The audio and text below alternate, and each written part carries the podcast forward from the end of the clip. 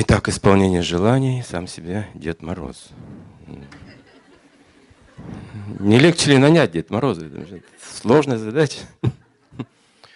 Это сколько нужно усилий, чтобы исполнить желание одному Дед Морозу. Какой-то очень сказочный такой персонаж, могущественный. Он знает, кому что нужно. Вот он такой мистик, он смотрит, и дети, дети чувствуют, что он принес все то, что как раз вот он хоть хотел. Вот это Дед Мороз. Знает наше желание. Этот образ как бы люди создали, вот, как мечту такую, вот, особенно дети верят в это. Они подкладывают под елку подарки родители, а ребенок думает, что Дед Мороз принес, он верит в это. Вот такая сказка в такую жизнь, что вот жизнь так и должна быть устроена. Даже когда мы уже взрослые, наверное, кто-то должен исполнять наши желания. Но кроме Дед Мороза еще есть другая фигура. Тут она вот как бы в форме Снегурочки у нас такой образ. Вообще это удача госпожа удачи. Вот с ним мы сталкиваемся уже в исполнении наших желаний, в жизни ближе. Есть сам принцип перед нами жизни, что жизнь для исполнения желаний. Факт. Должны исполниться мои желания. Зачем иначе я живу вообще? Для чего? Чтобы исполнить желание. Но вот еще другой фактор – удача. Бывает, она как-то сопутствует, а бывает не согласована совсем. Такая вот вещь спорадичная – непостоянная, эфемерная, ненаучная какая-то, знаете, вот какая-то жизнь случайная, что ли. вот повезет, нет, не знаю. Не могу опираться на какие-то точные знания, науки. Ну, во всяком случае, как современный человек, не могу, не знаю, не хватает у меня каких-то знаний. Вот эта нехватка знаний, она сейчас во всем ощущается в нашей жизни, во всех аспектах. Как бы мы не до конца образованы, что ли, жизни, мы не до конца доделаем все свои дела, мы любим начинать что-то новое, привыкли к новизне, но никакое дело до конца, то есть до счастья не доводим. Как бы вот тут мы где-то вот останавливаемся. В том месте, где уже надоело, или расхотел, или что-то увидел новое. И вот как бы бросил, пошел в другую сторону как-то. Вот. Ну, вот древние люди называли такое сознание – проходимцами. То есть человек, который тут просто идет, тут нравится, не нравится, не делает, развернется, уйдет просто в другое место. Вот он такой строптивый, как бы. А строптивый человек, говорится, он а, испортит любой коллектив, где находится. Семья ли это, род, место работы, где бы ни был. Разложение наступает там, где есть строптивый как бы, ум человека. Строптивый, значит, самолюбивый, эгоистичный, вот это хочу, не хочу, каприз у него. Чаще всего он капризничает, чем добивается чего-то, изучает, достигает. Как говорится, в этом мире достигают успеха только три типа людей. Остальные не достигают. Эти три, три типа людей – это секрет. Я не буду об этом говорить. Хотя для Омска, конечно же, скажу, вы понимаете. Тут небольшая аудитория, тут все все равно не узнают. Но это скрытый секрет, говорится, открытый секрет, можно говорить о нем, все равно не все поймут. Но три типа людей, которые добиваются всегда успеха, это ученые, первый тип.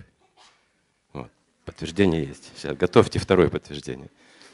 Ученые достигают успеха, тут нам понятно с вами, действительно достигнут. Должны достичь успеха, он должен знать. Второе, герои достигают успеха, безусловно.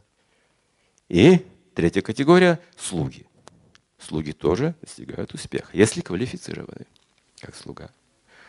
Ну и в наше время вот эти три как бы, фактора не изучены в нашей жизни, как быть ученым, я не говорю образованным человеком или информированным человеком, ученым человеком. Это большая разница вообще. Вот эта терминология современная, она сильно отличается от понятия как бы далеких прошлых – времен, мудрых времен, когда мудрецы именно вот излагали изначальные понятия. На этом изначальных понятиях держалось как бы образование. Сейчас понятия уже трансформированы, искажены, поэтому вот как сказать, ученый. Вот я говорю ученый, но у нас может лауреат Нобелевской премии ученый.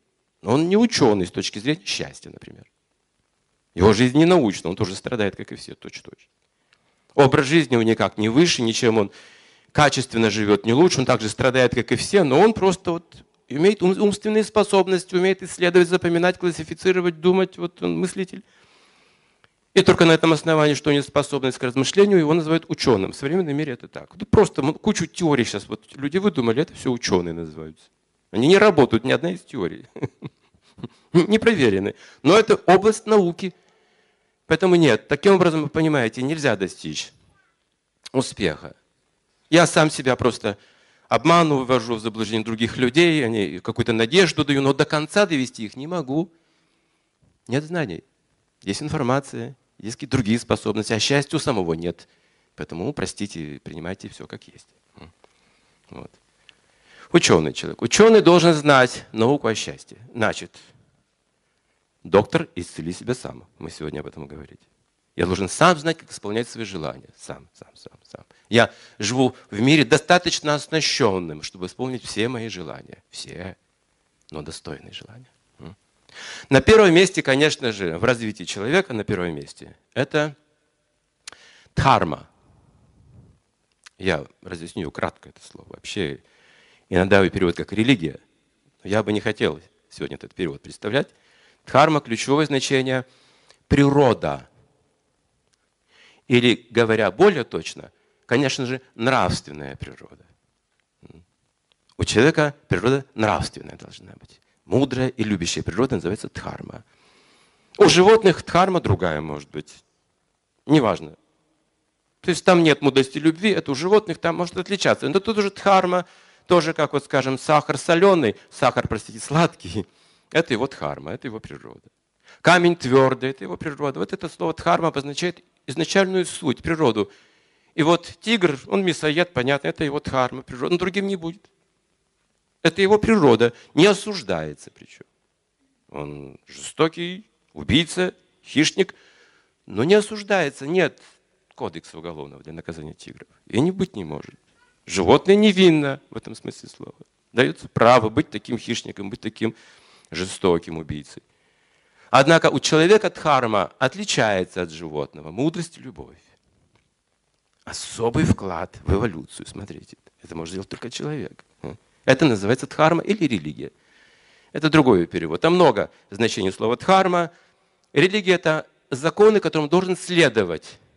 То есть следовать своей высшей природе. Не низшей природе, а высшей природе. Это дхарма человека. Вот А низшая природа желания – это телесная, биологическая природа, вот как в животном мире тоже. Ну, похоже, что еда, я тоже ем, животное ест, совокупляется, обороняется. Такие же есть телесные природные склонности тоже дхарма, но подчиненная, говорится, дхарма. Почему? Потому что высшая дхарма дает артху. Низшая дхарма не дает арт. Артха – это экономическое процветание, исполнение желаний. Экономических пока. Пока просто, вот, чтобы мы жили в достатке, благополучно, мирно с соседями, за границей, на, на лестничной клетке, у себя в душе. Если мы следуем все дхарме, мудрости и любви, чего нам бояться всех? Не нужно никого бояться, все мы близкие люди на самом деле. Смотрите, у нас исполнение желания, мы никого не обманываем. То есть вся экономика процветания держится на искренности и честности. Вот и весь секрет процветания. На жадности мы можем только создать бедных, богатых, контраст. На зависти мы создаем различные политические формации и воюем. Коммунисты на зависти основывают свою формацию, капиталисты на жадности основывают свою формацию. И никто не основывает на на любви и мудрости. То есть она так спорадично где-то, частично, фрагментарно у кого-то присутствует, где-то так иногда промелькивает. А организации нет такой организованной. То есть ученые знают, как это организовать, добивается успеха. Люди должны быть счастливы. Даже если жизнь трудна. Она будет трудна. Человек счастлив, когда он добровольно трудности принимает. Это особенно усиливает его счастье когда трудности в жизни, навязанные жизнью, вынуждены, это страдание называется. Когда те же трудности он принимает добровольно, как вот голод. Голод люди пережили, знаете, как они страдали. А кто-то голодает по 40 дней и счастлив в конце. И потом гордится, книги пишет об этом. Достигает чего таким образом? То есть это тоже желание, направленное вот таким путем. И в результате человек получает, чувствует себя очень хорошо. Наука есть такая. Поэтому дело не в том, сколько трудностей в жизни выпало, а как мы их преодолели, как мы использовали эти трудные времена, И как мы трансформировались, чего мы достигли с вами. Счастье – это высокий очень уровень развития человека. А он достигается при помощи, конечно же, практики, усилий, добровольных усилий, то есть свободного выбора. Счастье не достигается подневольно, из-под палки. Мы не заставим кого-то быть счастливым, просто приказав это. Или побив кого-то. Делай так, делай так, негодяй. Страдать будешь всю жизнь. Вот тебе, вот тебе, я тебя научу. Если даже это вкусная вещь, говорится, торт, но вы весь торт сразу пытаетесь запихнуть в рот человеку, он будет сопротивляться. Потрясающая вкусная вещь, но вот так вот нельзя подать, понимаете, счастье. Именно развивается выбор, а для этого нужно развитие сознания, чтобы я сказал, о, правда, здорово, я хочу, я понял, осознал, почувствовал вкус кусочка этого. Хочу больше? Можно больше? Можно. Это хорошо. Может, сколько угодно. Потому что хорошие вещи не ограничиваются. Только плохие ограничиваются. Есть ограничения какие-то вещей, означает, что вещь не очень хорошая. А хорошие вещи безгранично, вот только их как выбрать, как почувствовать этот вкус, как приблизиться к ним. Итак, дхарма порождает процветание отношений между людьми, честный труд, без жадности и накопительства, без стяжательства, без воровства, без коррупции, без вражды, национальной, политической, религиозной и так далее. Это все называется артха. А вот третий этап – очень важная вещь. Третий этап – доброе имя обрести. Знаете, как это ценно для человека. Пожалуй, ценнее, чем предыдущие две ступени. Две предыдущие ступени, они только помогают человеку подняться – на самом деле ощутить себя счастливым человеком.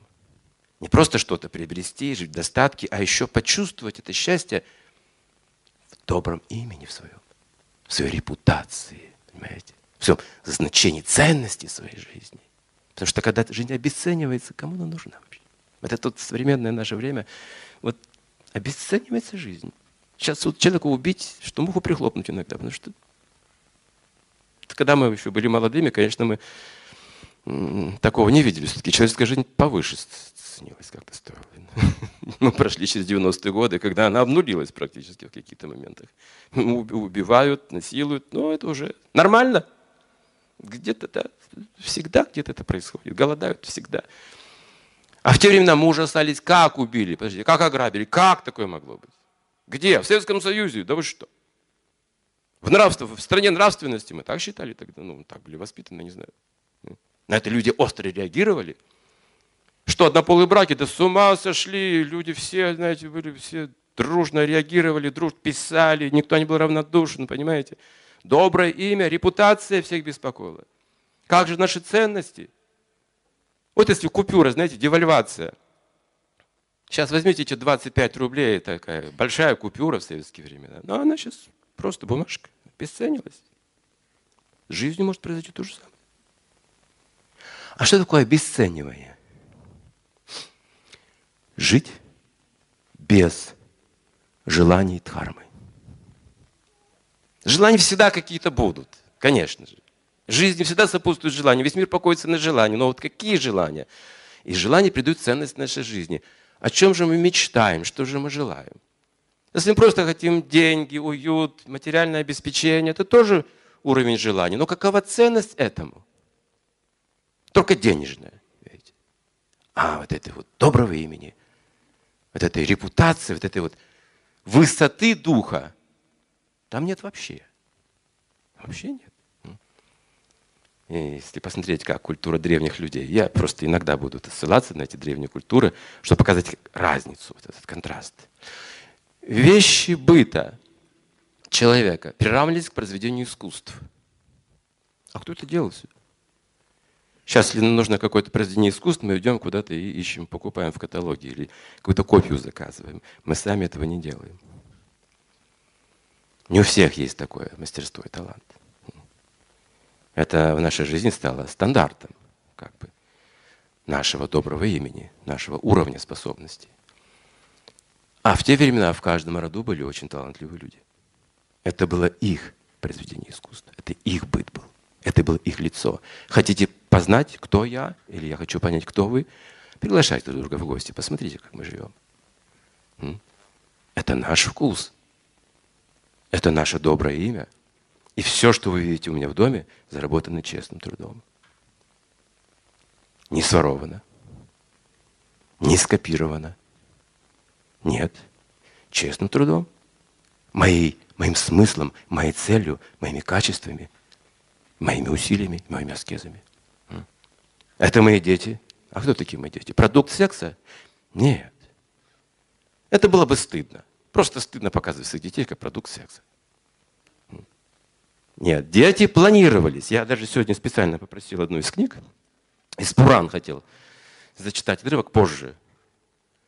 Есть такая глава в шестой песне Шримад Бхагаватам. Как получать хорошее потомство. Там описывается.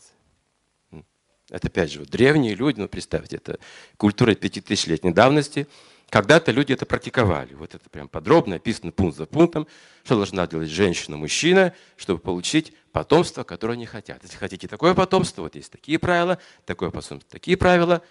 Хотите кошек и собак, никаких правил. Просто родятся кошки и собаки автоматически. Как продукт сексуальной энергии просто. И вот исполнение желаний. Мир уж так устроен, в котором мы живем, что он исполняет наши желания. Однажды, когда это было? Это было, может быть, начало 90-х. Знаете, это было не со мной, это было с моей женой, она мне рассказывала. Но я имею подобный опыт. Не запомнился ее рассказ, когда на нас ездила в Ориндаван. Впервые в жизни, это священное место. Мы посещаем святые места, у нас с ней такой образ жизни, мы интересуемся. И также в Ориндаван. Я уже был до нее раз, по-моему. Вот поехала она. Вриндаван, как ей там сказали, это исполнение желаний. Но искренних желаний. Ну, настоящих желаний. Поэтому прежде чем ехать во Вриндаван, человек читает Пураны, Бхагавадгиту, чтобы разобраться в жизни, что хорошо, что плохо, чего желать, чего не надо желать чтобы освободиться от лишних вещей, которые только мешают, покрывают мою истинную природу желаний. На, настоящие мои желания, скрыты где-то в глубине. Вот если спросить любого человека, ну что тебе ну, по-настоящему нужно, трудно объяснить. Я сейчас лечу зубы. Зубы, я желаю получить зубы, конечно же. Хорошие. Ну хорошо, получил хорошие зубы. Дальше-то что? Дальше как я-то не думал, понимаете? Я все время думал только о зубах. А вот когда зубы получил, не знаю, зачем жить дальше. Может быть, чтобы зрение улучшить. Ну а что еще придумать? Что-то мне еще не хватает. Если мои желания на этом уровне э, сказать, уже, уже живут, закрепились, то я просто не знаю, что дальше делать. -то. Ну хорошо, получаю это, получу это, получаю. А дальше, да. В конечном итоге что? Вот, поехали не во Вриндаван, и там одно место есть, очень сильное, могучее место, прям вы его чувствуете. Знаете, как вы чувствуете это место? Если вы были, вы знаете. Если хоть раз были в священных местах, вы знаете, как они сильно влияют на ум человека, на его как бы вот сознание. Вдруг все ваши желания растворяются куда-то. Вы пустой. Как вот моя тетя родная. Она всю жизнь была атеисткой, сколько ее помню, ну, советские времена и так далее. Зарабатывала деньги, клубнику выращивала, там, продавала, ну, вот я как ее помню, работала где-то, ну, просто вот жила, как жила. И всю жизнь жалуюсь, что у нее вот э, мигрень, вот это вот, знаете, вот у нее какие-то головные боли страшные, периодически ее мучили всю жизнь, вот сколько ее помню. И тут привезли икону исцеляющую туда, аж на Сахалин она приехала на север, в тот город, где жила моя тетя. Сейчас она живет в Петербурге. И она мне рассказала. То есть она уже поверила в высшие силы через меня больше всего. Вот, и через свою дочь, которая исцелилась от смертельной болезни благодаря имени Бога. С тех пор тетя стала христианкой, причем сильной христианкой, такой редкой христианкой. Но вот тогда она пошла в эту церковь вот молиться этой иконе. Народ там, говорит, просто повально. Вот как я в этом году был в Петербурге, и там привезли тоже икону святую. Там не знаю, где очередь была, наверное, километровая. Там. И там и в креслах, и в каталках, и лежачих, и таких. Прям все туда шли, шли. Люди как бы верят в эти вещи исцеляющие, идут туда, потому что есть хорошие примеры. Вот она тоже пошла, и там ночную отстояла, говорит. Вот она мне э, рассказала, как, как это с ней происходило. Я говорю, думала, что я там буду просто, знаете, ну, страдать всю ночь, да? Э, спать захочу, сознание может где-то потерять, голова разболится. Не, говорит, как минута пролетела. А потом я говорю, прихожу домой и легла спать. Просыпаюсь, а я внутри пустая. Вот это соприкосновение с чистым. Все желания нечистые уходят. Боже мой, как хорошо. Говорит, я внутри пустая, с тех пор голова, говорит, не болит. Я сейчас 82 года. Погружается с аквалангом на 20 метров. Да. И летает на парашютах этих, знаете, вот с катерами. 82 года. Вообще ничего не боится. Веселая, хохочет каблуки, у нее прическа, губы накрасят на работу. У нее энергия, понимаете, пустая, говорит, все. Мне, говорит, сейчас ничего не мешает жить, как я чувствую, согласно своей природе. Я, говорит, всю жизнь думала, как делать то, как это, как все, как вот не как все, как тут, как тут, много всяких. А я, говорит, я внутри пустая. Что-то, говорит, со мной произошло. И вот моя жена говорит, мы пришли в это место, и я, говорит, пустая. А наш гид говорит, вот тут загадывайте желание. А мы, говорит, все пустые. Потому что здесь все желания исполняются. Но, говорит, отвлекись от всех каких-то вот таких вот поверхностных желаний. Друзья, враги, там, деньги, экономика, там, обиды. Вот это, это все устраняется в святом месте, просто помогает само место. Благотворно. Просто если вы пришли туда, вы уже совершили, совершили большой благочестивый поступок. Просто здесь ногами пришли, даже случайно, если оказались там. Если даже вы говорите, я хочу в такое место, вы уже очищаетесь. Как они устроены, эти святые места? Просто одно только желание уже человека возвышает. Его и желание возвышает. Что еще возвышает человека? Только желание возвышает. И с детьми это все просто. Что они там желают? Ну, игрушку какую-то там легко исполнить. Это все верно же, пока ребенок. Может быть, конфеты какие-то особые. Что мы еще желали на Новый год? Мандаринов, конечно, всегда мы желали на Новый год. Отец приносил их ящиками откуда-то. Мы съедали еще до Нового года. И он еще ящиками приносил. Ну, как дети, мы вот желаем, чтобы блестящие игрушки были на елке, вот чтобы блестело. Ну, много ли нужно ребенку? А потом, ведь этот образ дается, Дед Мороз это не случайно. Это же мудрость человеческая тоже.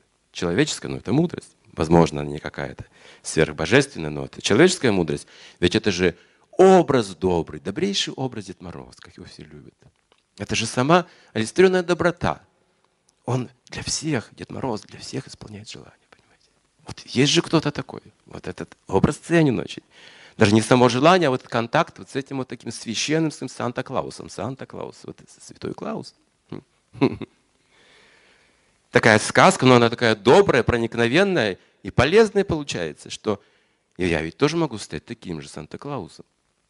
Когда я взрослею, мой разум, я думаю, а вот ведь что желать-то нужно, оказывается. И в том месте им дали несколько минут молчания. Произошло, говорит, чудо какой-то трансформации.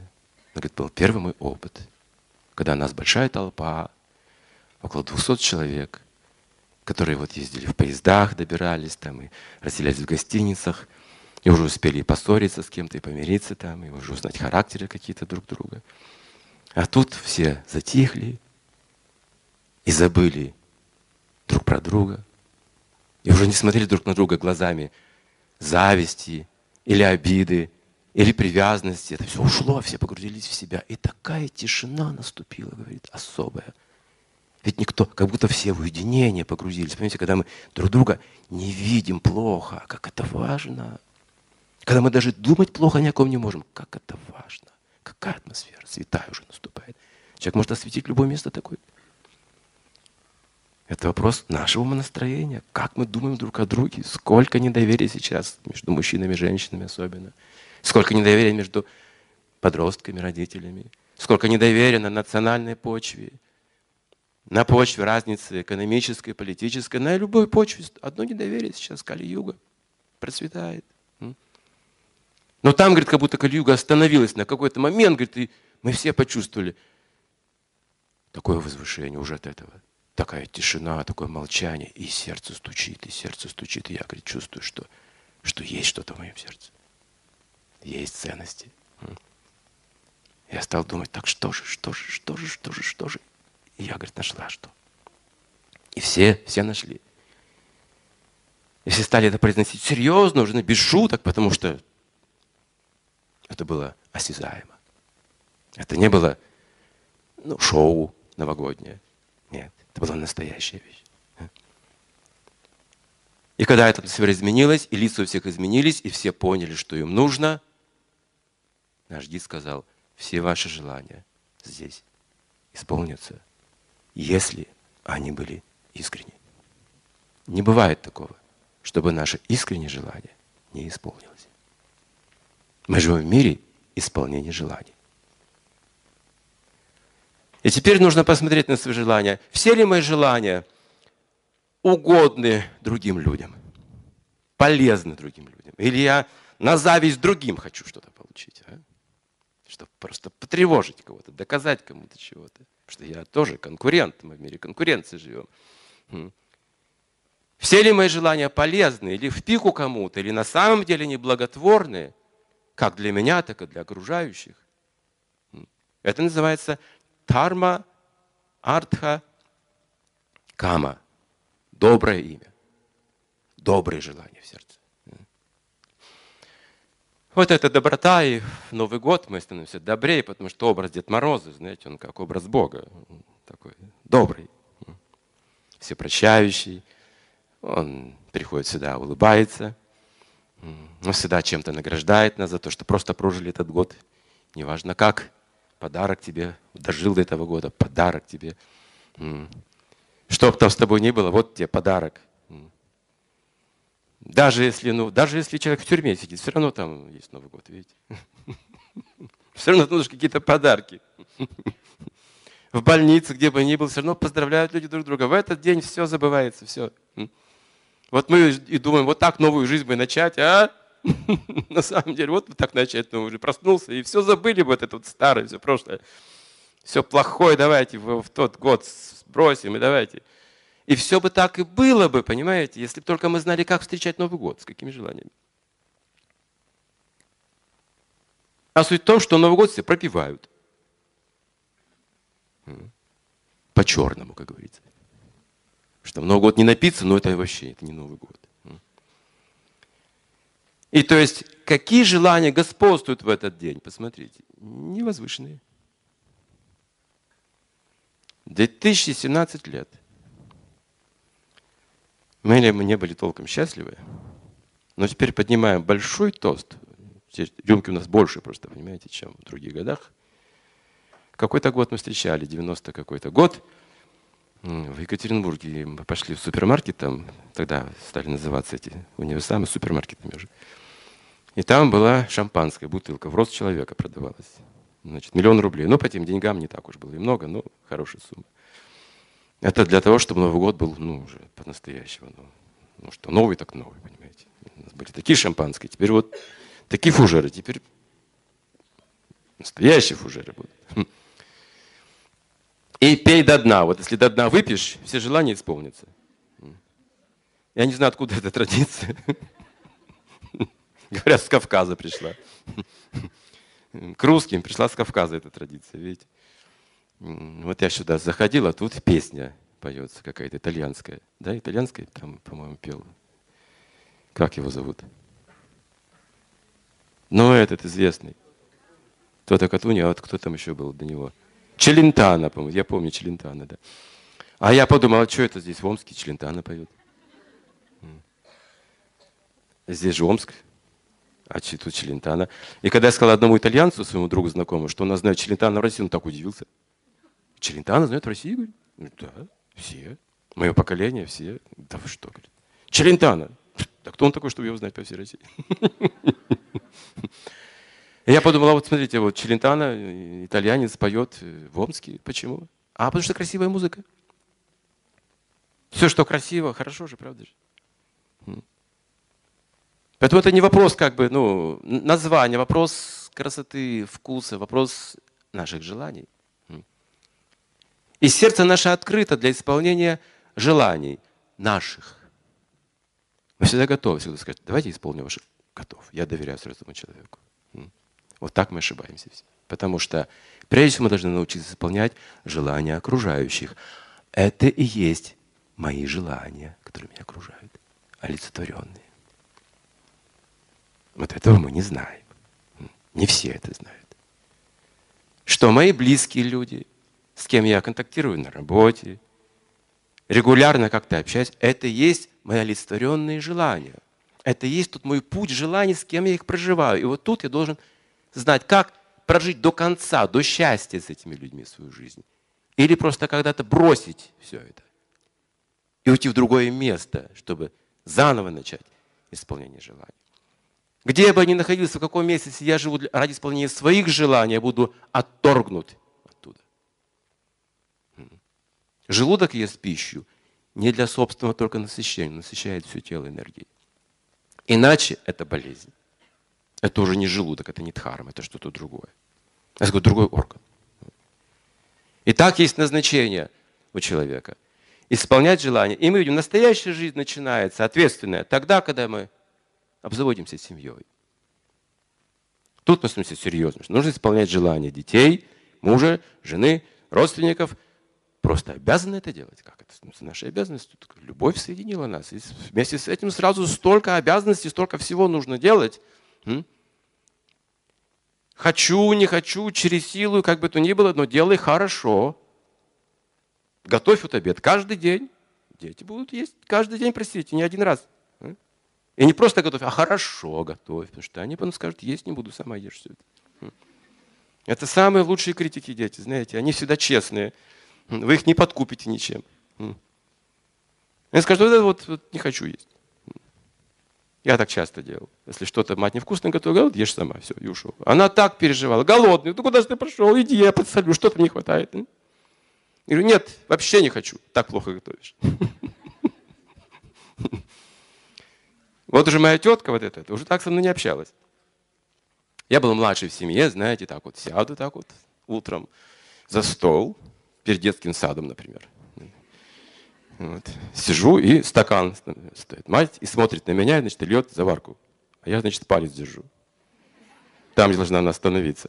Если вот на миллиметр выше или ниже, все, я отказываюсь. Она вот так вот так смотрит на меня, осторожно, четко. Раз, она уже отработана. Точно. Так, следующий. Кипяток, вот до этой отметки. Так, хорошо. Теперь сахар, столько ложек. Все, теперь я доволен. Можно поесть, попить чай. Однажды мать меня оставила тетке этой. Я до сих пор это помню хорошо. Исполнение желаний. Я также сел, значит, так палец поставил. Она так смотрит на меня и так смело наливает. Слишком, знаете, смело вообще, как пренебрежительно к моей персоне. Я говорю, много, отливай. Она отлила. Мало, доливай. Много, отливай. Бах, подзатыльник. Все, съел, выпил все, что было, не глядя. Исполнение желаний. Сейчас я думаю, а нужно было сосредотачиваться на этом на всем. Вот на этом нужно было так вот зацикливаться, потому что это уже будет паранойя, не так ли? Много, мало, много, мало, много, мало. Это паранойя уже просто. Иногда мы доходим до такого уже болезненного настроения. Вот, вот чуть-чуть какое-то неудобство, я уже не знаю, как жить, не знаю, как общаться, уже все плохо, все, все, не хочу жить вообще. Поэтому веды говорят, от этих желаний нужно очистить сердце. Они могут быть на поверхности ума, на поверхности кожи могут быть желания. Они могут быть желания на уровне прически, но не в сердце. Таким желанием в сердце места нет. Сердцу нужно очистить эти желания. Нужно быть добрым, даже если прическа не удалась. Если даже рылом не вышел, все равно нужно быть добрым. Вот такие условия, видите? Вот он человек, и уже в деятельности, в отношениях проявляется его чистота, его сияние этих желаний, как он служит окружающим, как он понимает окружающих. Ведь важно понять не просто, как тебе сделать красивую прическу, а важно понять желание твоего сердца. Дорогая, ты хочешь красивую прическу? Да, тебе 16 лет, понятно. Тебе 17 лет, конечно, ты хочешь хорошую прическу, ты что-то увидела, эти красивые волосы, видела рекламу, видела там что-то такое. Да, да. Но на самом деле за этим желанием есть какое-то другое желание. Ты хочешь выглядеть красиво, ты хочешь впечатление произвести хорошее. Верно же, ты же хочешь привлечь хорошего человека. Наверное, ты хочешь спутника жизни найти таким образом. А давай подумаем, а возможно это при помощи красивых волос найти спутника жизни? Нужны сокровенные разговоры. Мы не против. Хорошие прически, это замечательно. Это культура. Это тоже уважение к окружающим. Нехорошо приходить в неопрятном виде э, на люди.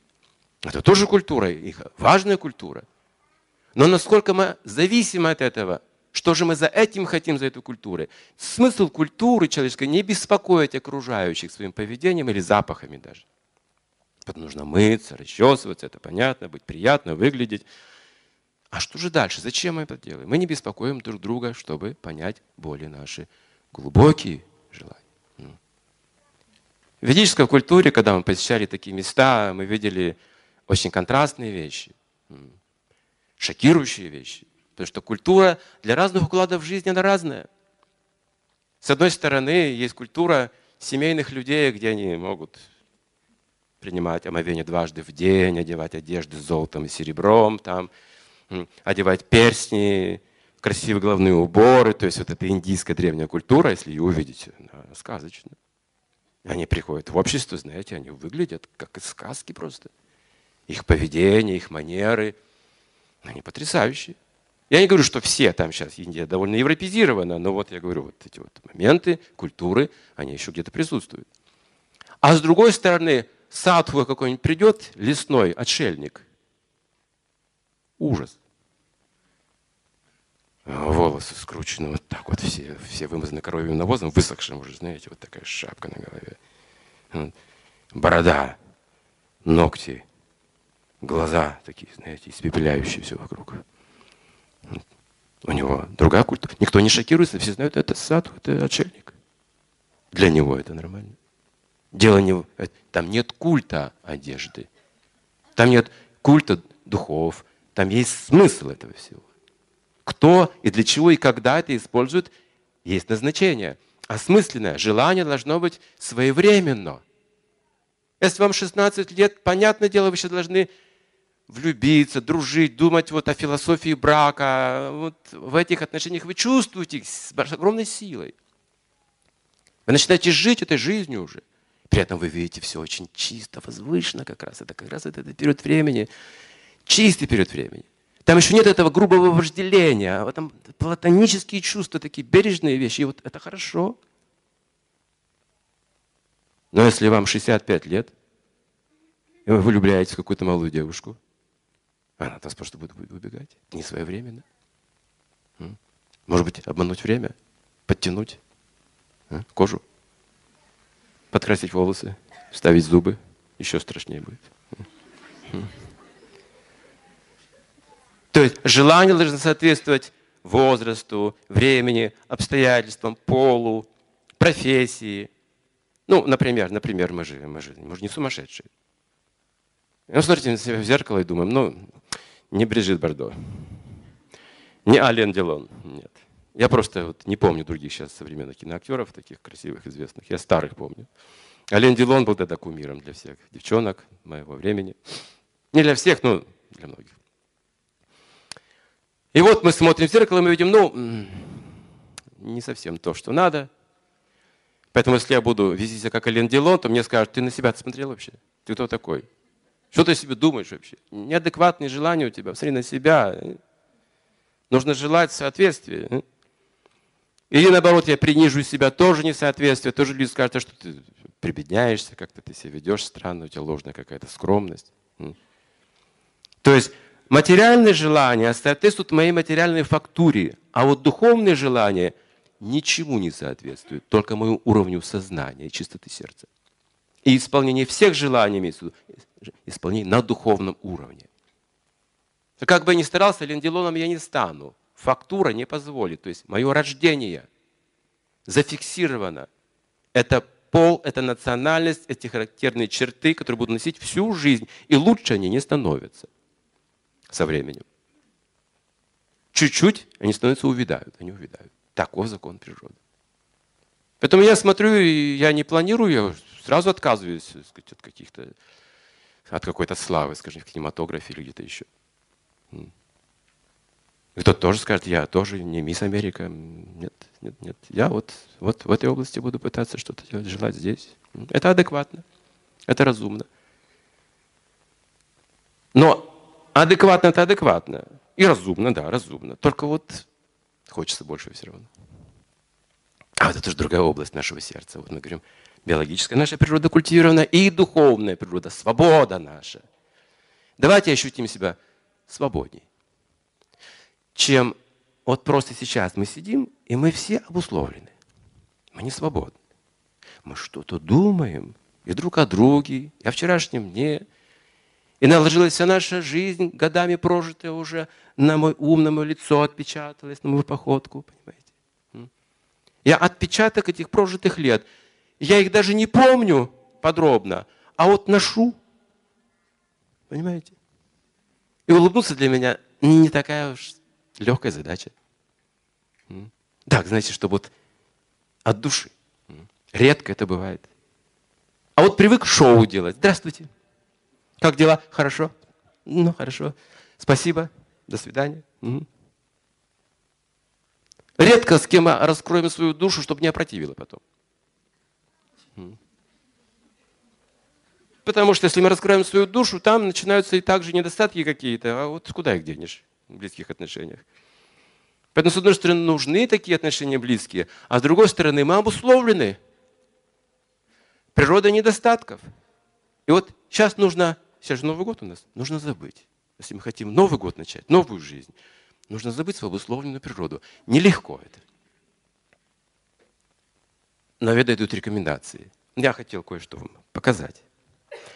У меня здесь нет отметки, я сразу не найду. Угу. То есть, если мы хотим, если мы хотим новой жизни – ну, лучшей жизни мы хотим, конечно же, не просто новой жизни. Нужно соприкоснуться. И не раз. А скажем, ну, вот сейчас начнем с этого дня. Сколько осталось дней до Нового года? Сколько? Кто считает?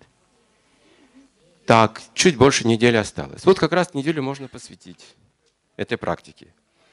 Но одно условие для тех, кто не будет пить на Новый год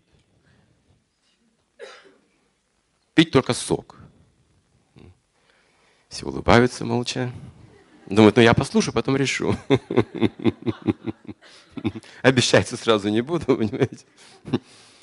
Может, я даже пообещаю сейчас под впечатлением, знаете, но когда придет Новый год, э, я не знаю, что со мной будет. Если я не упью на Новый год, я уж так такое получил, понимаете, представление, что моя жизнь в Новом году не сложится как-то. Уж как проведешь Новый год, так ведь и весь год будет насухо весь год. Ну хорошо. Мы с женой уже не пьем 33 в этом году. 33 года. Вообще никакого спиртного. Ни пива, ни шампанское, ни водки. Что еще? Ни вина. Даже по праздникам. Даже в Новый год. Даже вот, ну ни капельки даже в тайне друг от друга. Как-то не расстраиваемся, знаете, вот насухо. Это хорошо. Но недостаточно. Потому что если вы просто не пьете в Новый год, потом будете ненавидеть всех. Они-то пили, понимаете? Они-то пропили нормально свой Новый год. Вы скажете, а вы все пьяницы. Вы будете их критиковать. Вы возгородите, скажете, я вот не пил на Новый год. А вы так можете? То есть я начну себя противопоставлять другим. Это получается философия Гитлера. Он так читал Веды. Он был вегетарианцем, видите, к добру не привело. Потому что, видите, вот так это в зависти выразилось. Ну, так или иначе, трансформировалось не в нужном русле. Поэтому недостаточно, конечно, просто не пить. Но поэтому давайте вот эту неделю мы посвятим практике исполнения желаний. Неделю нужно жить чисто. Это трудно. И тут много правил дается в этой главе. Все эти правила выполнить невозможно сейчас. Я их сведу к принципу. Почему я могу свести это к принципу? Почему я беру на себя такую ответственность? Ну, потому что я практикую это. Вот, свои 33 года. Мистическая цифра, кстати, 33, только сейчас задумался. 33 года практикую. Ну ладно, хорошо. 33 года я практикую, то есть я что-то стал понимать в этой области, в образе жизни. Не сразу, не сразу. Сначала практиковал просто ну, механически, ну, просто написано так, ну, так делаем правила. И также я практиковал не один, с женой вместе, были друзья, нашел таких-таких людей, которые от них я ну, узнал об этих всех принципах чистых. И мы вместе это практиковали, видели, что они не обеспокоены другими желаниями, у них очищены от этих лишних вот желаний, которые человеку не нужны, на самом деле не нужны. Они просто его тревожат, беспокоят, тянут куда-то. Такие друзья, знаете, непрошенные получаются. Как привязанность больше это, чем желанное что-то. Навязчивая природа. Как вот попробуйте бросить курить. А вот нет, уже трудно. Уже что-то навязчивое, зависимость появилась.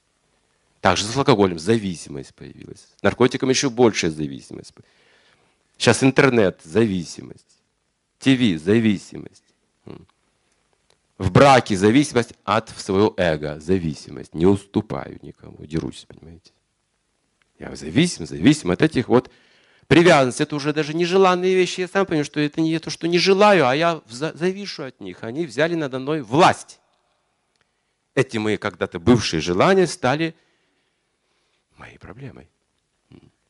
Поэтому не все желания, конечно же, мне нужно культивировать. От каких-то желаний нужно освободить свой разум, свое сердце. И как? Здесь даются примеры. То есть в течение года, ну, я расскажу маленькую историю, коротко об этом сюжете, который здесь пишется. То есть когда-то, очень давно, на заре творения, в этой вселенной, Дити и Адити, две сестры были, богини. Ну, в сфере Вселенной есть много, и иерархия существует. Богиня это не Бог, это вот могущественные личности. Про Джапати, про родителей там есть. Вот Дити, о которой речь пойдет, жена Кашьяпы, Муни, великого мудреца Вселенной, она стала матерью демонов, а Адити матерью божественных сущностей. Поэтому в этом вселенной изначально есть демоны и полубоги, божественные и демоничные, суры, асуры их называют. Они настолько могущественны, те и другие, что к уровню почти богов Вселенной их приравнивают. Что могущество такое. Но Бог один. Это вот просто как вот иерархия, так скажем. Как вот есть министры, есть царь один, но есть министры, там, парламент есть, все, есть целая структура. И Вселенная тоже такую структуру представляет. И первый, кто родился у Дити, это были самые великие демоны, самые страшные. Описывается в седьмой песне Бхагавата Пураны – их жизнь и гибель, как они были уничтожены, потому что нельзя было позволять им жить долгое время. Хираньякша и Хираньякашипу. Это два изначальных демона были. Хираньякша – это золотой глаз. Он мог из всего извлекать выгоду, куда бы ни посмотрел. Было страшное лицо. Он истощил многие планеты полностью. Он узурпировал все структуры Вселенной. Он был самый богатый и самый сильный мистик. Никто не мог ему противостоять. Он просто ходил, развлекался, искал себе соперника для боя, не мог найти, все разбегались. Это был Хираньякши, первый такой, старший. Двойня была. А второй Хираня Кашипу. Хираня – это золото, Кашипу – мягкая постель. Который играл роль Бога, наслаждающегося в этом мире. Бог – это наслаждающийся. Пуруша по определению. Вот он играл такую роль, наслаждающийся. Золото и мягкая постель. Это был его образ жизни. Все свои мистические силы, все знания, все вот эти, знаете, могущества он для этой цели использовал. Как? Наслаждаться, лишь наслаждение из этой жизни материальной. Выше, чем Хираника Шипу, никто не может наслаждаться. Говорит, он был высшим эталоном. Им принадлежала вселенная этого времени. Этих демонов убили. Индра, царь полубогов, молился Вишну со всеми полубогами. Они были угнетены этим правлением демонов, были несчастны, они молились искренне от сердца, они стали очень искренними. Они лишились богатства, они лишились престижа, они лишились положения, они полностью стали, знаете, как, как святые. И голос услышал их там, Вишну, и сказал, я сам помогу вам. И он, этот Вишну, в этих двух воплощениях убил того и другого демона. Последовательно. Сначала первого, а потом второго. Идите как мать. В это время, когда ее детей убивали, у нее из груди вместо молока кровь полилась. Она так все чувствовала, эту боль материнской утраты. Это были ее дети, так или иначе. Она подумала, это все из-за Индры. Она не могла обвинять Вишну, он беспристрастный. Но Индра, он ради собственной славы это делает. Потому что мы родственники все, дети, а дети, мы сестры. Да, у них разная природа, демоны, полубоги, но все имеют право на жизнь. Он находил многие аргументы. В конце концов, это мои дети. Теперь я отомщу Индре. Я хочу родить сына, который будет в сотни раз сильнее Индры и убьет его. Убьет Индру. Проучит этого гордеца. Это сластолюбство мошенника, завистника. И с этим желанием она приняла форму привлекательную, она была очень красива, дети. Это была божественная красота, это было назарет творения. Она стала служить мужу. Она только улыбалась, она предугадывала все его желания.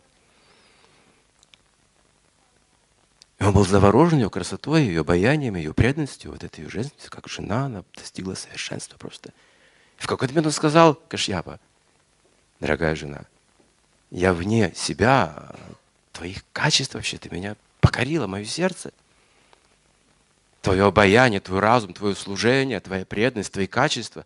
Проси, что хочешь, я могу исполнить любое твое желание. Мудрец, вселенная, Кашьяпа. Сам живет в простоте, говорит, а твое желание исполню. Любое, какое хочешь, я могу. Я, я могущественный мудрец.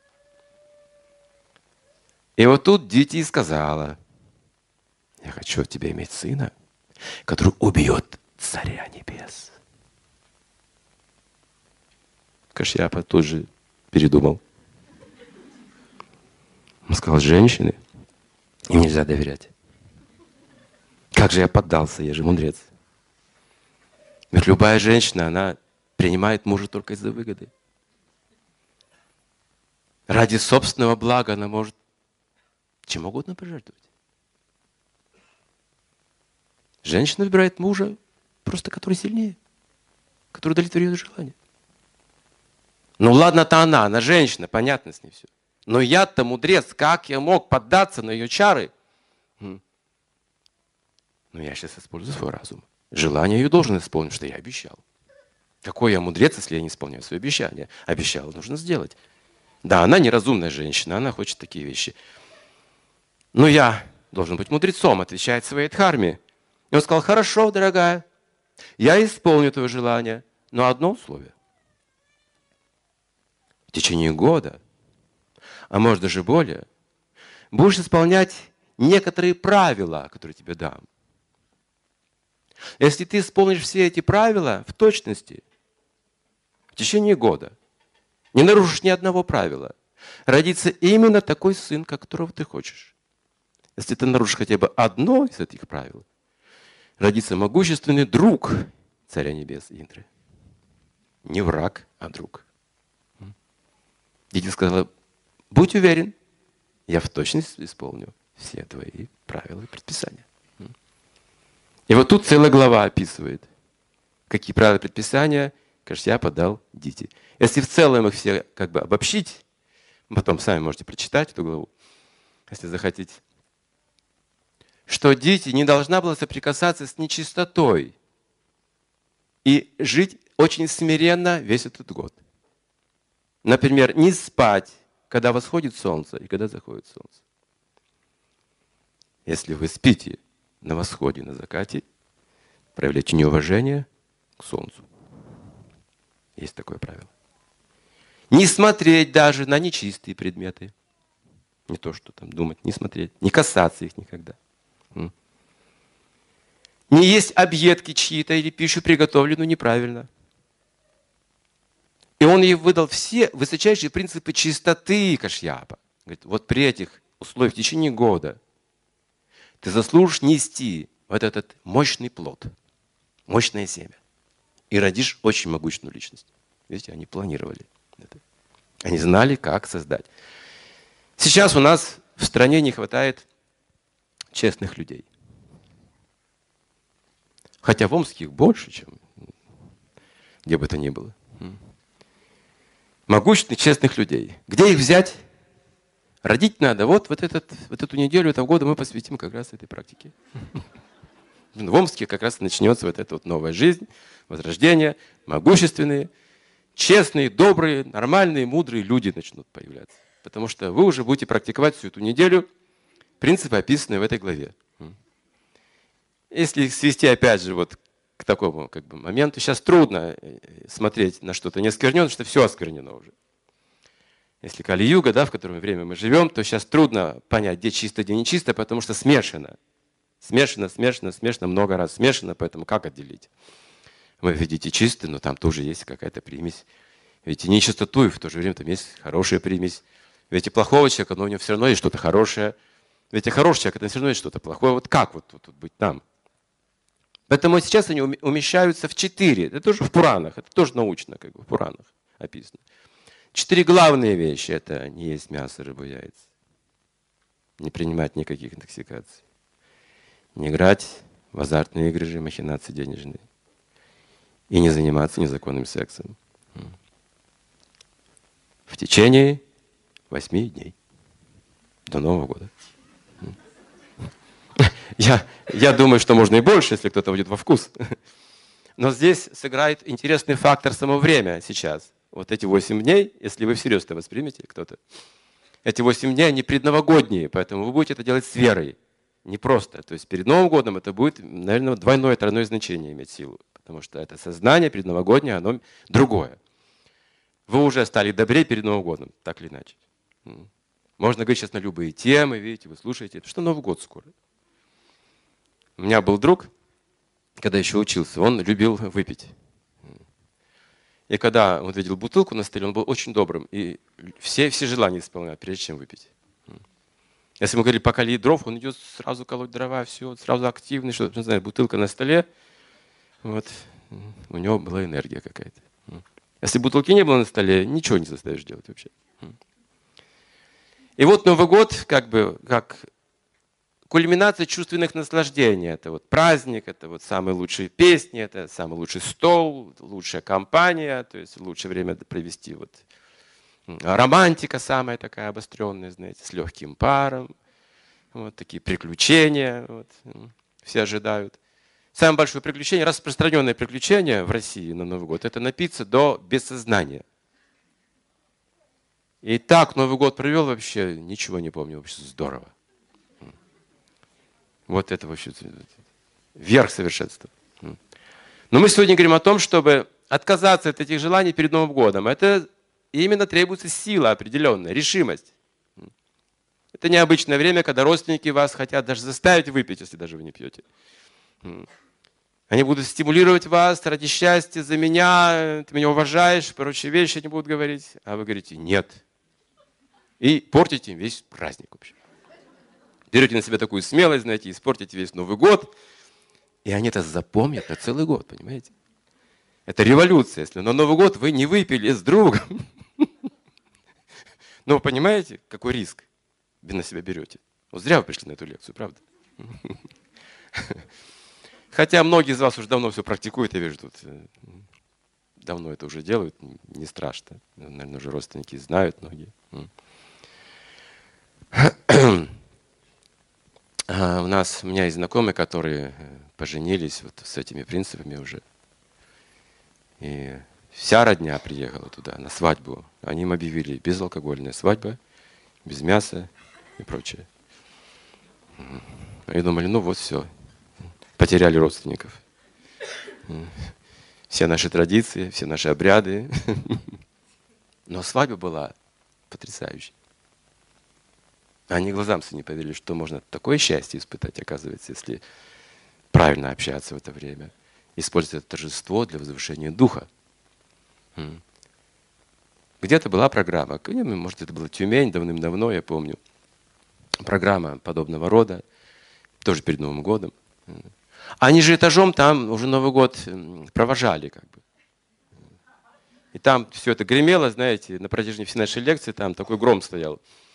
Вот. Но мы как-то довели до конца то, что мы хотели. Мы поговорили, тоже попели там, как-то все у нас было хорошо, торжественно, возвышенно. И потом нужно было спускаться через этот зал на выход пройти. Вот этот контраст мне сильно вот врезался. Контраст именно. А атмосферы какие разные бывают атмосферы. Мы там почувствовали, что все, праздник самодостаточный, нет никаких желаний, таких, знаете, все хорошо очищено, знаете, такое очищение получили. И вот спускаемся вниз, и там грохот, вибрации, полы трясутся, знаете, и люди все тоже трясутся. Красные все какие-то. Глаза у них вытрачены. И там мужчины и женщины парами друг перед другом трясутся. Особенно одна женщина так тряслась перед кем-то, знаете. Под музыку. Трясутся, трясутся, трясутся. И я понял, что уже праздник только начинается, потому что они уже знают, куда потом пойти дальше, где продолжить это все. Вот этот контраст не сильно врезался как бы в память. И, собственно, цель, желание праздника получается. Единственная главная цель – это секс. Новый год или день рождения без секса – это не Новый год, это не день рождения. Это не праздник. То есть, по сути, получается, к этому все сводится, хотя человек, может быть, это не планирует, не думает. И для этого этому служат некоторые вспомогательные вещи. Почему люди пьют на праздник? Развязывается чувство быстро. Мы говорим, вот мы обусловлены, давайте сейчас забудем. А как это сделать быстро? А просто бабах, пару рюмок. И все, и вы уже все забыли. На другом уровне ведь это можно осуществить. На физическом, на химическом уровне это можно осуществить. Не на нравственном уровне, не на каком-то там усилии аскезой, не какой-то чистоты, а на химическом уровне путем торможения некоторых центров. Человек раз и отключается, но нижняя чакра не отключается. Да, она активизируется. И люди начинают вдруг разговаривать свободно с незнакомыми людьми, очень быстро обниматься начинают, мгновенно контакт находят, понимаете, потому что чакра нижняя так работает. Разум практически отключается. И совсем другое дело, когда вы общаетесь в праздник, потому что праздник его назначение сверху он спускается, не снизу, не с адских планет, а с высших планет праздник спускается. И когда праздник правильно, правильно проводится, в соответствии с чистотой вы соприкасаетесь умом, чувствами, взглядами, вы не различаете мужчин и женщин больше ни возрастов, ни наций воодухотворяетесь. И нижняя чакра под контролем вас абсолютно не беспокоит. Ничто не беспокоит. Свобода. И в этой свободе вы знаете, куда идти, что делать. Все. Вы можете свободно достигать любых целей. В этом сознании достигаете, чего хотите, любых целей. Конечно, это требует некоторых усилий, подготовки, потому что есть привязанности, есть навязчивая какая-то природа, которая требует своего, давит на нас в форме привычек, желаний или общества. И тем не менее, каждый свободен в этом выборе. Каждый обладает этой силой выбора. Мы этому учимся. Жизнь как раз та самая школа. Что же мы выбираем? Всякий раз мы хотим начать жизнь заново в Новый год, но всякий раз проводим ее одинаково. Где же сила наших желаний? Может, просто мы еще не знаем, как его провести. Тоже бывает так. У меня было такое состояние до того, как я встретился с этой литературой, с этой практикой. Мне было состояние, что я нечистый. Иногда я фантазировал тогда, юношески, думал, вот был бы такой бассейн мистический, куда бы я окунулся, бы вылез бы нормальным человеком оттуда. Ну, чистым, то есть каким-то. С чистыми мыслями, чистым физически. Вот какое-то загрязнение у меня от чего-то. Так я говорил. И потом я сказал своей жене, ты знаешь, я чувствую себя нечистым. Он говорит, почему? Я говорю, я еще не понял, почему. Мне было тогда 25. Я говорю, я еще сам пытаюсь понять, почему вот я вот это чувствую у меня. Но причем сейчас увеличивается. Я говорю, раньше такой остроты не было, иногда было. А сейчас практически каждый день я себя чувствую нечистым. И вдруг на работе в очередной раз за обедом. Я понимаю. Вот она нечистота. Это же пища, которую я ем. Как я этого не видел? Вот всякий раз после этой пищи это усиливается. Я говорю, потом жене сразу же пришел домой, говорю, слушай, давай откажемся от мяса. Она мне говорит сразу же, давай. Я не ожидал такого. И вы знаете, это чувство сразу стало уменьшаться. Как бы вот, но мне потребовалось время, как бы вот трудно это было сразу определить. В чем же причина этого вот угнетения какого-то? Вот я хожу с какой-то нечистотой. Есть другие примеры, это пища. А есть другие примеры, когда, когда есть зависть и плохо. Я вращался в богиню художников всегда. Причем такого высокого уровня художников. У них учился, потому что я подавал надежды, как-то ну, на меня так смотрели. До сих пор я занимаюсь искусством, я так довольно серьезно к этому отношусь. Когда у меня есть время, я поглощаюсь тоже. Сейчас я тоже пишу образы определенные, духовные, стараюсь. Сейчас у меня немножко больше даже времени появилось для этого. И, конечно же, я видел этот мир отношений сложный, Моцарт и Сальери. Моцарт и Сальери повсюду. И тоже можно подумать, ну откуда эта нечистота? Вот я вот живу, знаете, как-то вот ну, радости все меньше и меньше. Но посмотрите туда, вот за эту неделю. Скажите, боже мой, вот она, зависть моя. А я с ней жил. Так как же я могу чувствовать себя хорошо? Это же яд в моей крови. Она вырабатывает этот яд постоянно, и мне плохо.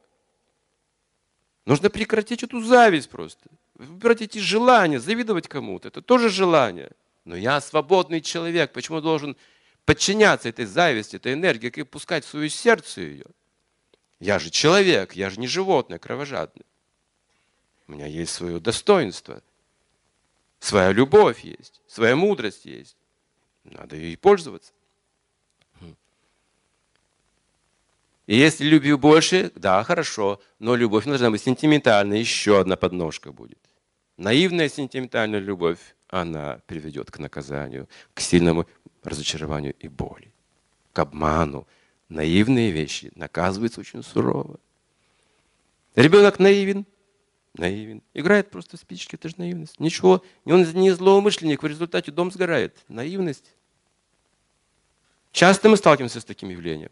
Вот поверила. А какой результат, смотрите? Жить не хочу. Или я поверил и то же самое получил. Наивность, недостаточно знания, вот это, вот эта вот наивная вера как бы такая. Ах, любовь, любовь, вот это, знаете, фантики розовые. Так все думают, вот это и есть любовь. Вот доверься любому встречному, он обещает, и вот все, вот это, значит, любовь. Это сейчас слово настолько заезжено. Сначала знание, погодите еще до любви. Сначала нужно просто быть добрым, благодарным, никакой любви. Подождите еще. Нужно быть добрым, благодарным. Мудрость нужна. Мудрость приведет к любви. Любовь, если она не различает дурное от, от хорошего, какая же это любовь? Ребенок говорит, мама, хочу поиграть там за сараями. Дай мне канистру бензина и спички. Но у него такая любовь к сыну, как вот тебе две канистры бензина, вот тебе спички еще, бочку пороха возьми, иди поиграй. Это любовь? Это паранойя, это сумасшествие какое-то. Неадекватная любовь какая-то. Нет, любовь, она разумна. Говорит, ты можешь делать все, что угодно. Можешь тут сейчас биться головой о пол, кричать, ты не получишь ни спичек, ни бензина. Это любовь. В данном случае вот это будет любовь. Поэтому эта вещь основана на свободе, а свобода основана на знании. Пока мы в невежестве, о свободе речи быть не может. Нужно распознать, что есть что, что мы едим, как общаемся, с кем общаемся. Знаете, что мы утрачиваем? Чаще всего мы говорим правильные вещи друг другу. Чаще всего. Мы же видим. Ну, со стороны это легко видно. Разве мы неправильные вещи? Мы видим, говорим. Но почему же так сложно в результате оказывается? а потому что мы забываем, как мы говорим, а это важнее, чем что мы говорим.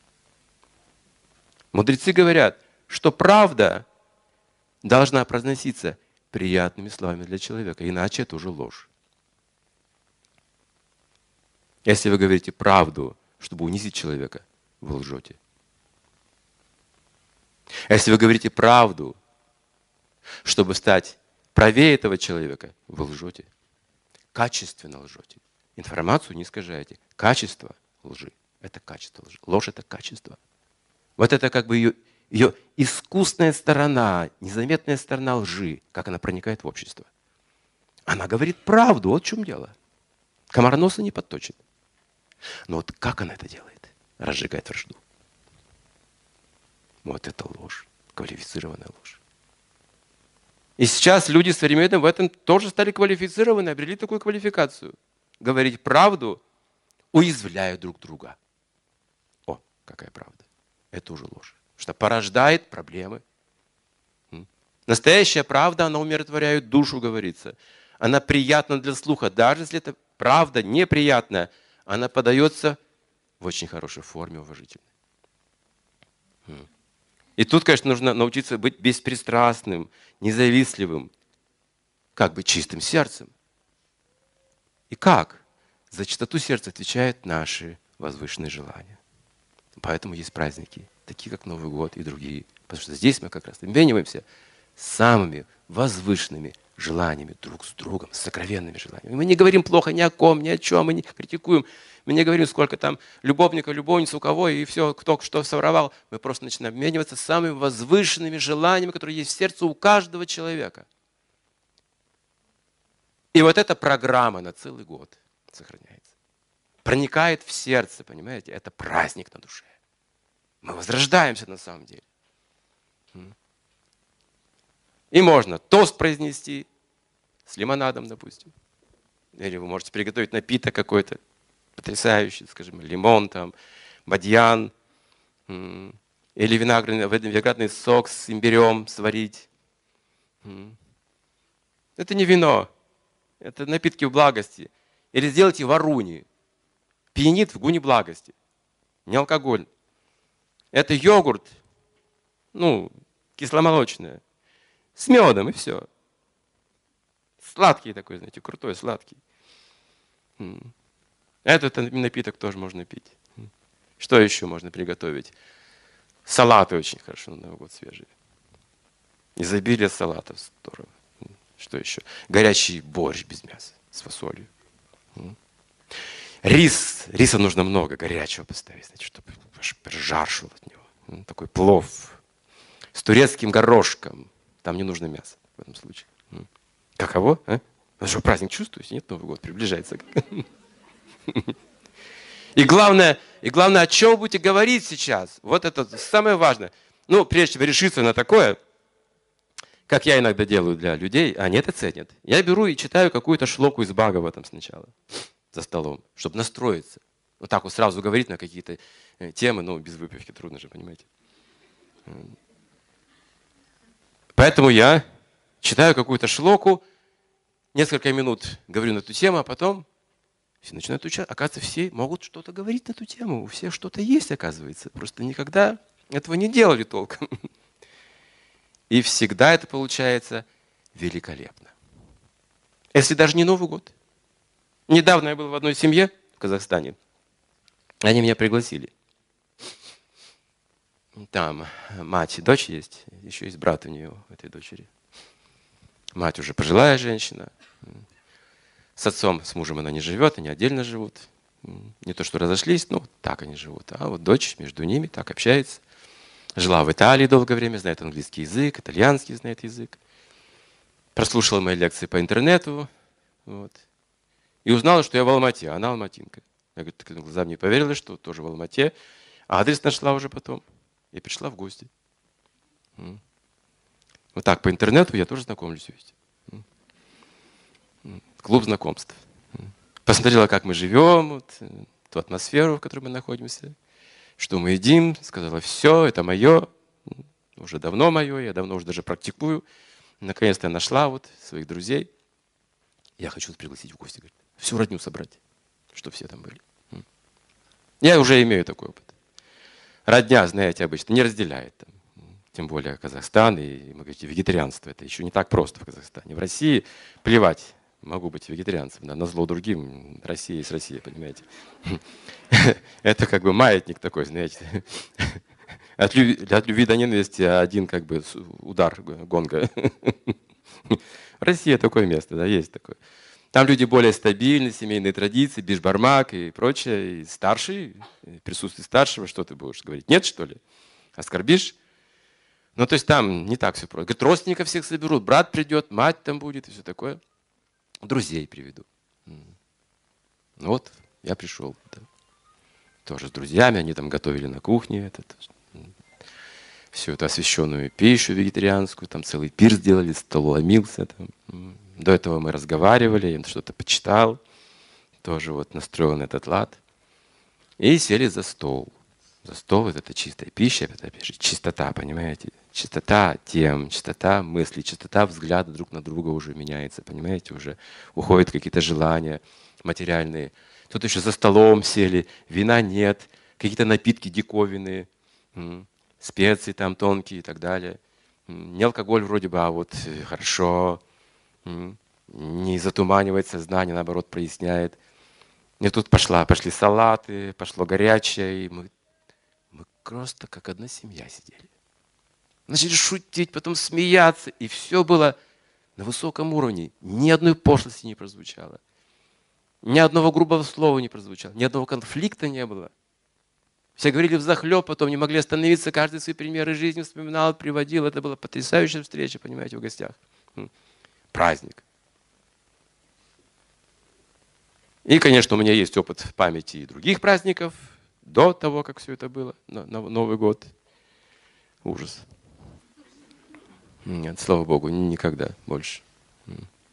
Ни за какие деньги. Вот может мне пообещать большие деньги, ни за что. Кто-то может пообещать большие деньги? Но я все равно ни за что не соглашусь. Поэтому можете смело обещать. Все равно не соглашусь. То есть такова моя решимость на эту всю жизнь, как бы нормально. В этом году я также встретился со своей сестрой. Еще раз, она не очень так к этому расположена. Сейчас все-таки мягче становится с годами. Раньше совсем было трудно. Мы с ней дрались все детство. То есть мы разные, хотя любим друг друга как брат и сестра, но вот так же в семье бывает, да? Что у нас вот как бы это чувство родства есть, сильное, у нее сильное ко мне, у меня тоже к ней. Но встречаемся, когда в детстве мы дрались каждый день почти с ней. Все это было интересно, были перемирия тоже такие, любовь была большая, брат и сестры, потом снова дрались. В этот раз встречаемся, она там с мужем пришла. В этот раз мы с ней не подрались, как раз приехали мириться с ней. Поэтому я все забыл тоже, я, как будто ничего не было. Обнял ее, давай сюда, иди, показывай, что там у тебя, там что-то операция была, там где, да, где. Стал там смотреть, там шутить с ней, как раньше в детстве. Хватать ее за нос. Э, так, мы детьми были, я вспоминал это. Вот я забыл это уже. Вот ее увижу, сразу хочу за нос хватить. Ну, что? Ага, в детстве так делал, не знаю почему. А она тоже что-то делала, била меня вот по этому месту постоянно. Я тоже забыл. Тут вспомнили, о, боже мой, детство наше. Вот эти все маленькие вещи такие тоже помогают. Вот. И вспомнили родню. Я говорю, а я был там, я в Георгиевку ездил там, где я же родился в Георгиевке. Мать родилась тоже в Казахстан. Я говорю, я был там, к тете Эли заходил, к нашей, это не знаю сколько уже лет. Рассказал, что я не пью, не курю, мясо не ем, уже все рассказал, она уже знает, что я делаю. Чем, что я пью, что не пью, что ем, что не ем.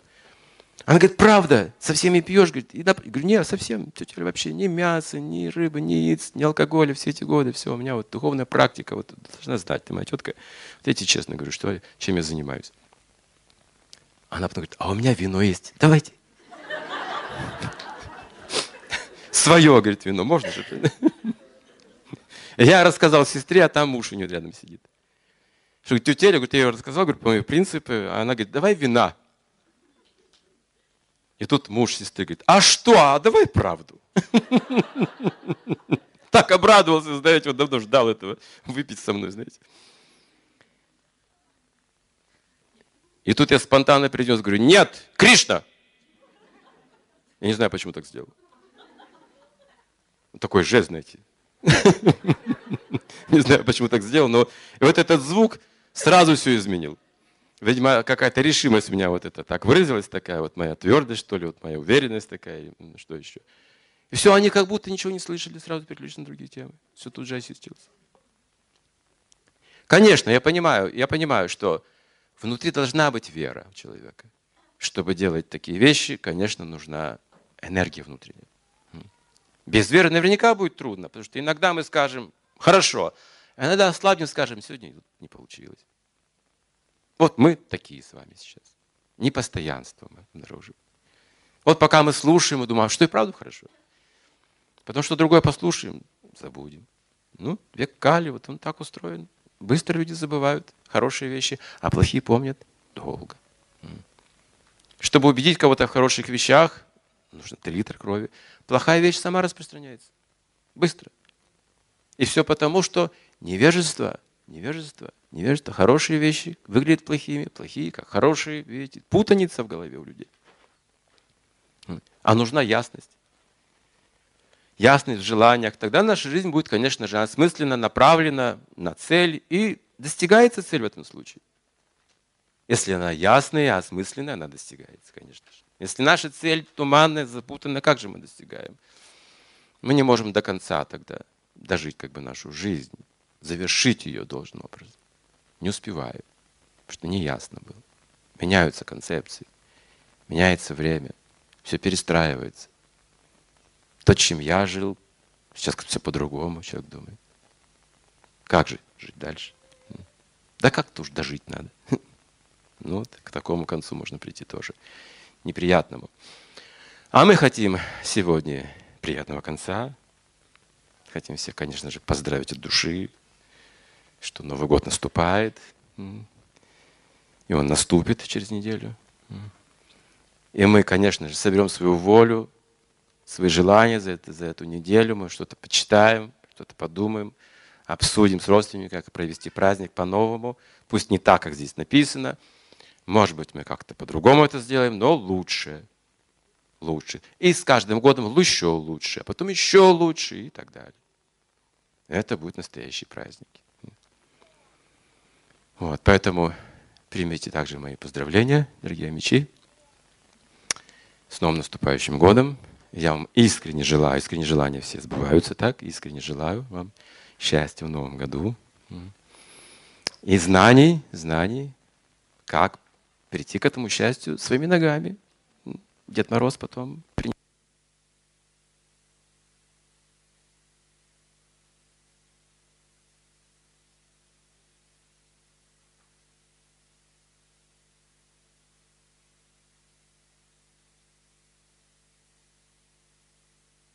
Раз, раз, возьмите.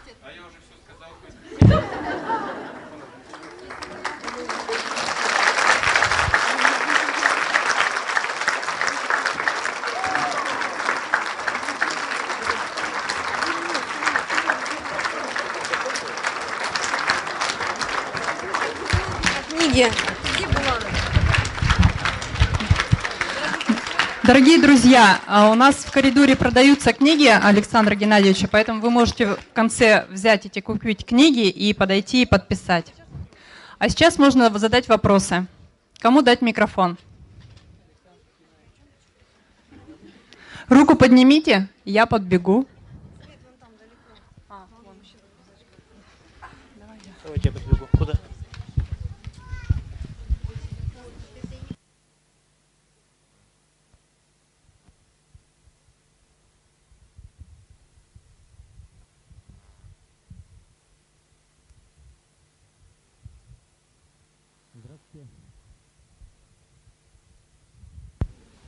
Раз.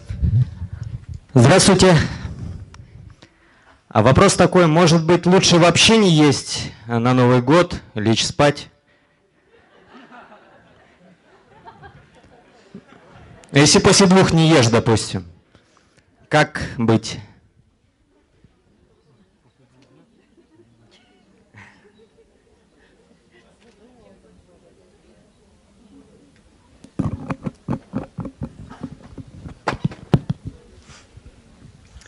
Можно, можно провести праздник как бы так индивидуально для себя. Но в чем ценность праздника?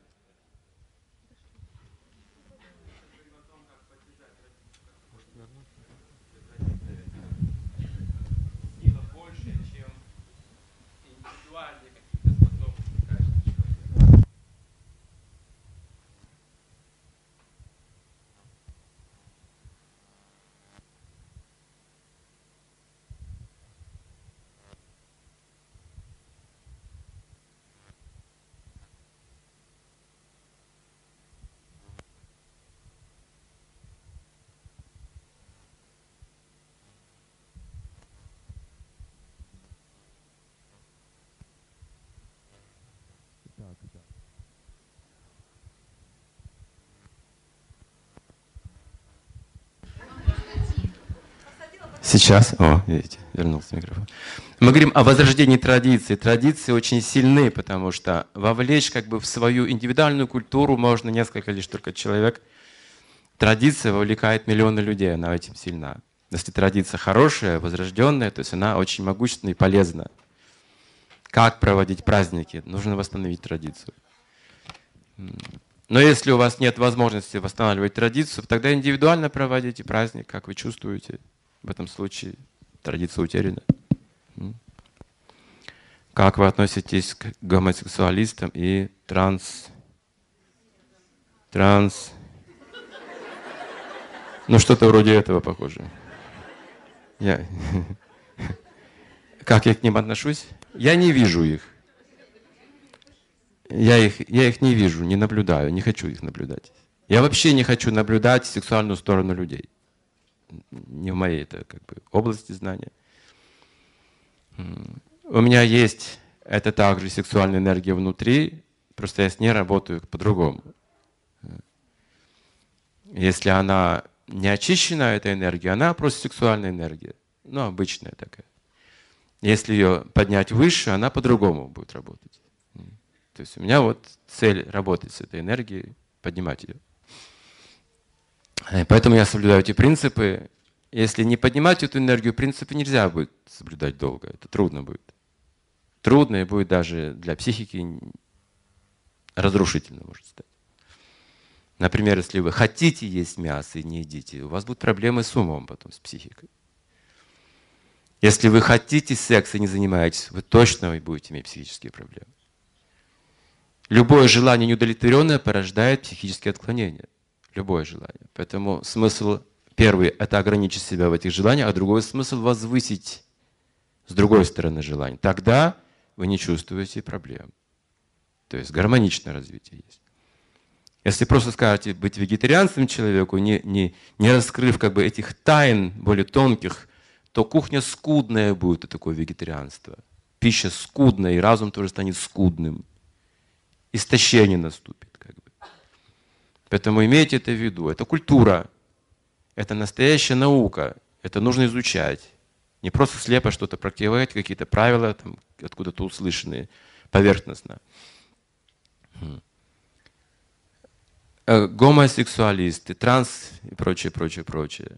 Это э, люди, у которых повышенная сексуальность, гипертрофированная сексуальность. Мы рассказывали на своих лекциях не раз об этом что сексуальная энергия должна быть ограничена браком.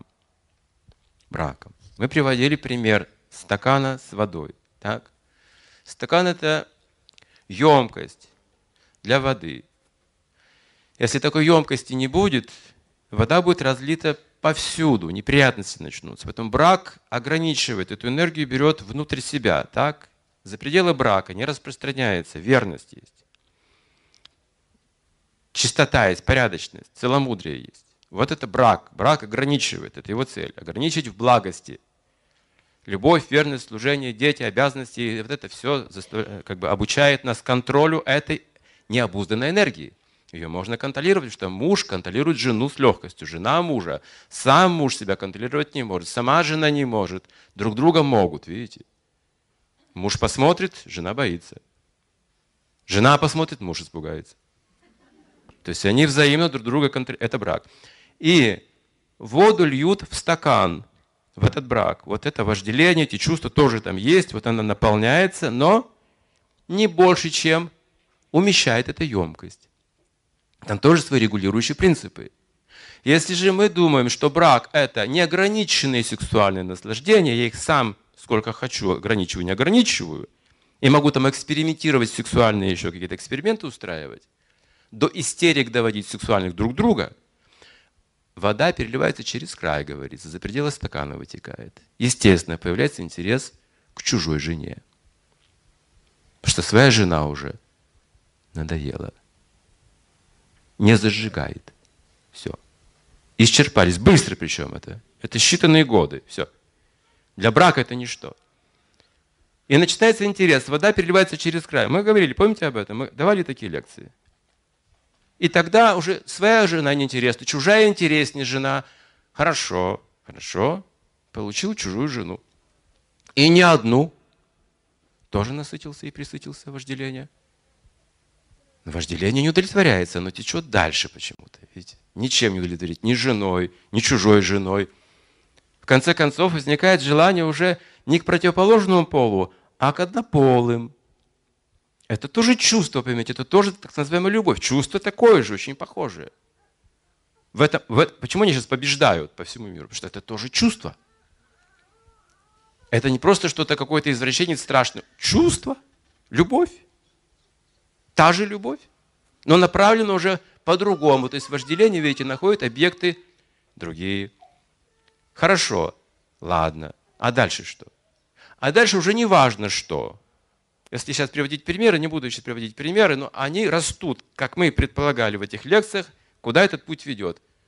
Мы говорили об этом, помните, много лет назад. Мы много лекций привели на эту тему. Не знаю, кто слышал, кто нет. Развитие этой культуры, чем она закончится – это предопределено уже. А потом неважно, будет животное, это ли человек, мужчина или женщина, кто бы это ни был, хоть кукла. Искусно сделано. Сейчас вот целое производство работает для того, чтобы создавать потрясающие муляжи. Секс-муляжи. А что потом? Отмаха. Потом человек интересуется плотью другого человека. Что думаете, нет таких примеров? Мне недавно еще говорили, еще один ресторан открыт в одном месте, не в России, слава богу, где едят абортированных детей. Еще один открыт ресторан. Он уже был в одном месте, сейчас еще появился ресторан. А рис делают из полиэтилена и крахмала в Китае. И целую партию уже в Россию завезли. Вот были новости. Видели, нет? Что будьте осторожны, не ешьте этот полиэтиленовый рис. И какую-то капусту научились делать из полиэтилена. Откуда эта культура вообще? Скажите, откуда эти мысли? Почему? А вот из этого же самого источника. Как это, вот знаете, гомосексуализм связан с пластическим рисом, оказывается. Сознание, потому что таково. А что дальше? Плоть. Плоть будет интересовать людей друг друга. Это написано в Пуранах, что в век Кали люди будут интересоваться плотью друг друга в конечном итоге. Будет есть человечину. Потому что она вкуснее, чем другие вещи чувства будут побеждать разум человека. Все больше, больше и больше. И когда человек уже все испробовал, все испытал, любые вещи безнаказанно, остается последний шаг. Его наказывает собственный разум, как скорпиона наказывает его собственный яд. Жизнь скажет, отвратительно. Я все перепробовал. Все это дерьмо. Все. Последний выход остается с проклятиями уйти из этой жизни. Вот это путь, это путь. Вот. Так как же относиться ко всему этому? Меня этот путь не интересует. Я не рассматриваю людей сексуально. Пусть все приходят и все практикуют, кто бы они ни были. И я надеюсь, что мы сможем очиститься от этих всех наклонностей, или даже то, что мы услышали, уже осквернило наш ум. От этого тоже нужно защищаться.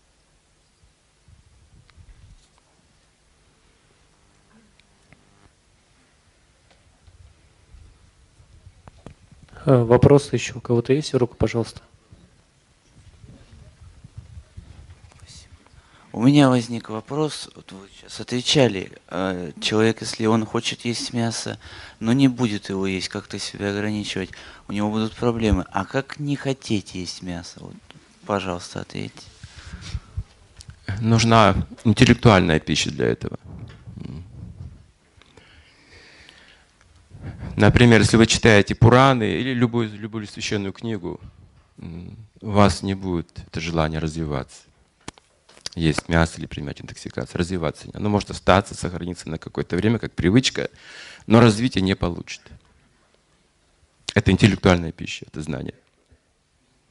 Знание – великая сила. Духовная пища, она дает это направление.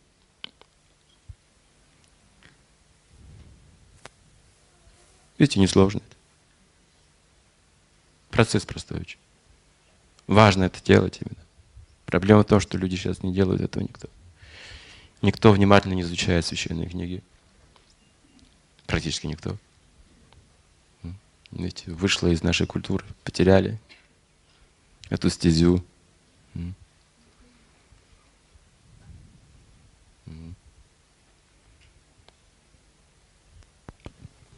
Еще, Да, пожалуйста. есть вопрос. А скажите, пожалуйста, а ребенок 6 лет, мальчик, иногда, акцент иногда, просит мама, я хочу мясо. М. Вот, Хорошо готовить? а, вы знаете, пища малосоленая, то есть такая более пресная, там, стараюсь без масла. О, нет. Ну, понятное дело, что вы заморите ребенка, нет. Нет, Что нет, еще раз? нет, нет. А, заморить ребенка? Заморите, заморите ребенка. Нельзя так ребенка кормить. Это для вас может быть полезно на какое-то время. Но масло сливочное присутствует. А, нет, нет, я уже вижу, глядя на вас, что ребенок у вас страдает. Так. Неправильное питание. Ну, вот Смотрите, просит мясо, А, ежедневно вы должны есть то, что дает вам силу. Ребенку, во всяком случае. Если у вас диета, тут я не вмешаюсь, это индивидуально. Возможно, вам сейчас нужна какая-то диета, ограничение соли. Хорошо, я соглашусь, вы разумный взрослый человек. Ребенок, он не может себя еще так регулировать, у него организм работает на рост, на получение именно силы. Должны быть зернобобовые, хорошие. Насыщенная пища должна быть. При этом раз в неделю должен быть пир, обильный, сильный пир, который трудно переваривать. Это вареная в масле глубоком пища, это покора, это самосы, это, знаете, такая вкусная, такая масляничная, пропитанная. Жареная пища, потом она может быть что еще? Разнообразная пища, то есть различные виды овощей тушить, рисовые блюда с мунгдалом, с турдалом, ураддалом, то есть, то есть много разнообразия, с бобами, потом мучные, молочные, кисломолочные. Все это должно быть раз в неделю на столе, все должно быть. Сладости делать нужно очень хорошие. Никто не попросит мяса. Поняла, спасибо. То есть есть кулинария, посмотрите, по- или посоветуйте с теми, у кого то есть семьи, они уже живут, да, вегетарианцами давно, обязательно пообщайтесь, потому что ребенка нужно кормить полноценно. Извините, у меня вопрос от э, знакомой. Она уже не знает, что делать. У нее э, сын пошел в первый класс в этом году, и он э, бьет других детей. Причем очень хороший мальчик, начитанный, он любит книжки, и он не признается, что он бьет других детей, а мамы все жалуются. Вот. А он говорит, я этого не делал, они все врут. Я этого не делал, они все врут. И вот э, к нему пришла подруга других знакомых, и он там ее ударил по голове, она уже с жалобами прибежала, и он сознался, ну это она сама начала там, и постоянно уже вот мама не знает, что делать, от чего это берется и как это можно исправить. Такая фактура, такое рождение. Это врожденное качество. Тут смешиваются две вещи. Он начитан, он склонен к, интеллектуальному знанию, но также есть раздражение внутри. В глубине есть раздражение, которое носит в себе. Он, может быть, родился уже с этим раздражением, врожденный дефект, может быть, был какой-то такой аномалия. А, Либо это неправильная пища, которую он ест. Вот, скорее всего. Как правило, это мясо. Я видел детские школы в Индии международного класса. Сейчас такие есть. И там индусы, американцы, англичане, русские дети там помещаются туда. Причем там такие духовные есть хорошие правила. На несколько лет родители там детей оставляют или живут рядом с ними. То есть результат там потрясающий, чтобы возродить какие-то лучшие качества в ребенке. За год, за полтора, за два это просто здорово. И все наблюдают одну и ту же картину, что все западные дети агрессивные. Индусы нет. Вот сказал, сделал он. Он не раздражается. Этот спорит, он дерется, он кричит, он постоянно характер показывает. То есть нужно время, пока он войдет в эту гуну как бы благости больше. Ребенок. И там этому способствует пища, режим дня, дисциплина, хорошее общение, философия им дается также. Физические там упражнения знают, как их регулировать. Это целая наука. Поэтому здесь, поскольку у него есть раздражение, нужно научить умиротворению.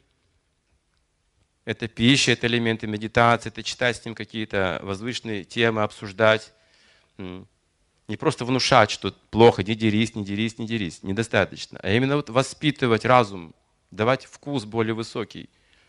Это хорошо, что он может смело, скажем, защитить свое достоинство, скажем, от агрессора защититься, у него достаточно смелости, но, но смелость не сочетается с раздражением.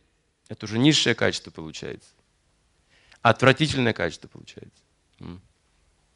Это нужно объяснять, видите, это нужно, раз это уже ребенок, который учится, это нужно обучать.